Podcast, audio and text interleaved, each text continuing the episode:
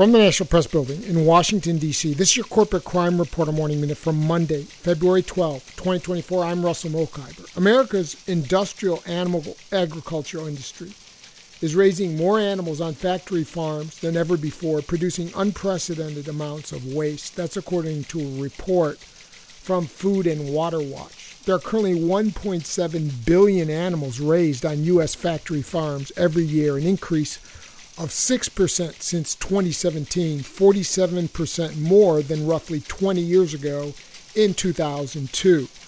The U.S. is home to 24,000 factory farms, together producing 940 billion pounds of manure each year, twice as much as the sewage produced by the entire U.S. population. For the Corporate Crime Reporter, I'm Russell Mokhiber.